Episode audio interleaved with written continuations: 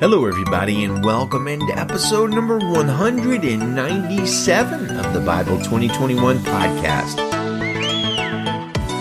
We are reading Luke chapter 14, and our focus is on the cost of following Jesus, rewards in heaven and not on earth, and does Jesus like literally want us to hate our fathers and mothers? Now you might think that's a crazy question until we get to our passage and he tells us to do just that.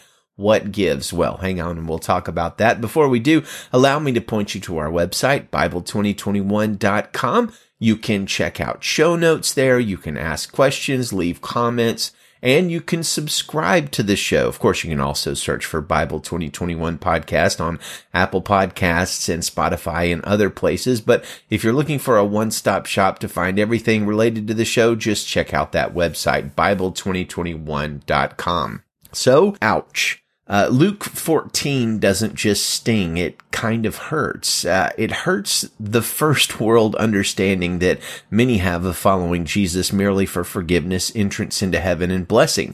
You're not going to find a whole lot of preachers talking the way Jesus does here in Luke 14 on Sunday morning because Jesus doesn't pull any punches at the end of this chapter. Now, before we go there, we do have a couple of teachings of Jesus on humility, both of which are very practical and also quite eye-opening. Uh, and also maybe there's more underneath than what appears first on the surface. First, says Jesus, don't take a place of honor when you are invited to an event or party. Instead, take the lowest place, and when you do, the one who invited you will elevate you in front of everybody else. Well, on the surface, this honestly seems a little bit cagey of Jesus, almost like sort of a party life hack. But I think this goes well beyond just giving us some advice when we go to parties. And by the way, I don't know about the experience you have in your country, but I don't think we sit people anymore at parties and get togethers by order of their rank except in uh, some pretty unusual situations. So I, I don't think Jesus is telling us specifically and only how to behave when we go to a party or banquet. Notice how Luke frames this teaching of Jesus when we're going to read Luke 14 in a moment. It's a parable says Luke. That means a story that's like an illustration and a deeper meaning. In this case, I think Jesus is giving a practical application of a spiritual reality that he has taught on elsewhere and also is a repetition of something God the Father vocalized in the book of Exodus. And we see this at the end of that teaching in Luke 14, 11. Jesus says, for everyone who exalts himself will be humbled, and the one who humbles himself will be exalted. So the story Jesus tells, uh, a parable, is an illustration of this principle, and it doesn't merely mean to take a low seat at a party you're invited to, but I think it also means live your life in such a way that you are humbling yourself in every situation, not being entitled, not being presumptuous, but walking in humility. This is the Jesus way that we're taught to live. Now, his next teaching also seems like a parable of sorts. On the surface, Jesus teaches us to, when we're having a party, to invite people who can't return the favor, who, who can't invite us back, who can't feed and entertain us. And that's a pretty unusual teaching at first glance.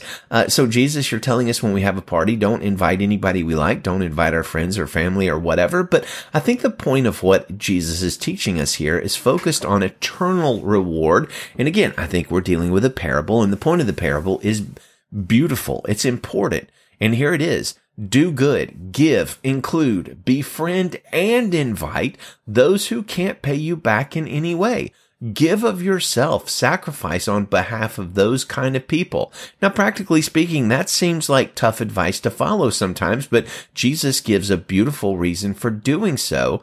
When we serve, invite, befriend, help, and include those who can't pay us back, we're storing up treasure and rewards in heaven where they will never decay or fade away or will lose them. We'll never lose them because they're stored in the perfect place of eternity. Well, let's go ahead and read our passage and then consider the cost of following Jesus. Luke chapter 14 verse 1 in the Christian Standard Bible. One Sabbath when he went to eat at the house of one of the leading Pharisees, they were watching him closely. There in front of him was a man whose body was swollen with fluid. In response, Jesus asked the law experts and the Pharisees, Is it lawful to heal on the Sabbath or not? But they kept silent. He took the man, healed him, and sent him away. And to them he said, Which of you whose son or ox falls into a well will not immediately pull him out on the Sabbath day? They could find no answer to these things. He told a parable to those who were invited when he noticed how they would choose the best places for themselves. When you are invited by someone to a wedding banquet, don't sit in the place of honor because a more distinguished person than you may have been invited by your host. The one who invited both of you may come and say to you, Give your place to this man, and then in humiliation you will proceed to take the lowest place. But when you are invited, go and sit in the lowest place so that when the one who invited you comes, he will say to you, friend, move up higher. You will then be honored in the presence of all the other guests, for everyone who exalts himself will be humbled, and the one who humbles himself will be exalted. He also said to the one who had invited him, when you give a lunch or dinner, don't invite your friends, your brothers or sisters, your relatives, or your rich neighbors, because they might invite you back and you would be repaid.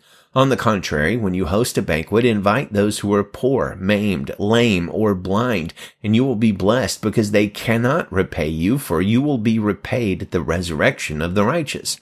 When one of those who reclined at the table with him heard these things, he said to him, Blessed is the one who will eat bread in the kingdom of God. Then he told him, A man was giving a large banquet and invited many. At the time of the banquet, he sent his servant to tell those who were invited, Come, because everything is now ready. But without exception, they all began to make excuses. The first one said to him, I've bought a field and I must go out and see it. I ask you to excuse me. Another said, I've bought five yoke of oxen and I'm going to try them out. I ask you to excuse me. And another said, I just got married and therefore I'm unable to come. So the servant came back and reported these things to his master. Then in anger, the master of the house told his servant, go out quickly into the streets and alleys of the city and bring in here the poor, maimed, blind, and lame. Master, the servant said, what you ordered has been done and there's still room. Then the master told the servant, Go out into the highways and hedges and make them come in, so that my house may be filled. For I tell you, not one of those people who were invited will enjoy my banquet.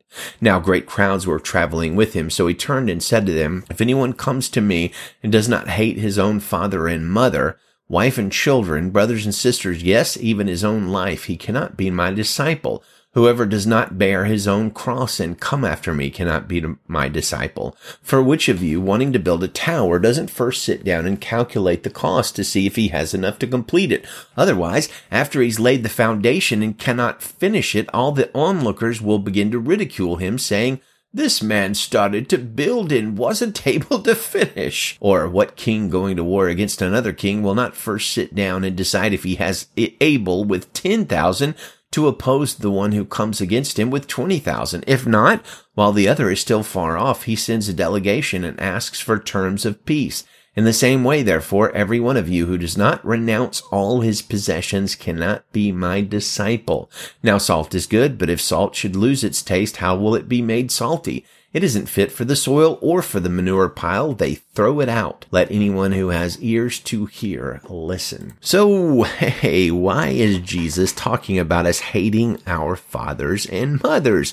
Doesn't he otherwise teach us to love, honor, obey, and, you know, do good to our fathers and mothers? And the answer is, of course he does. So what gives here? And I think we're dealing with yet another parable, a teaching that goes beyond the surface to illustrate a critically important truth. And Pastor Tim Keller gives us an excellent and succinct explanation of this particular teaching of Jesus. He says, Jesus turns to a crowd and says, if anyone wants to have anything to do with me, you have to hate your father, mother, wife, and children, brother and sister, and even your own life, or you cannot mean be my disciple. That's what it means to follow. Hate? What? Of course, because Jesus actually says a number of places you're not even allowed to hate your enemies. Then what in the world is he talking about here with father and mother, etc.? And here's what he's saying. He's not calling us to hate actively. He's calling us to hate comparatively. Here's what he's saying. He says, I want you to follow me so fully, so intensely, so comprehensively, so supremely, so emotionally, so enduringly that all of the other attachments in your life look like hate by comparison. Jesus says, if you ever say, I'll follow you if, what's on the other side of that if is your real master, your real goal, And Jesus says, I will not be a means to an end. I will not be yours, used. If you're going to follow me, I must be the goal, Jesus is saying. Don't come to me because I'm re- relevant. Don't come to me because you think I'll make you a better person. Don't come to me because you think I'll make you happy. He says, I will be relevant. I'm the most relevant. I'm the most fulfilling and the most bettering thing in the universe, but I won't be to you if you come to me for those things. If you come to me to make you feel better, I won't make you feel better. If you come to me for me to make you happy. I won't make you happy. Come to me because I'm your true king.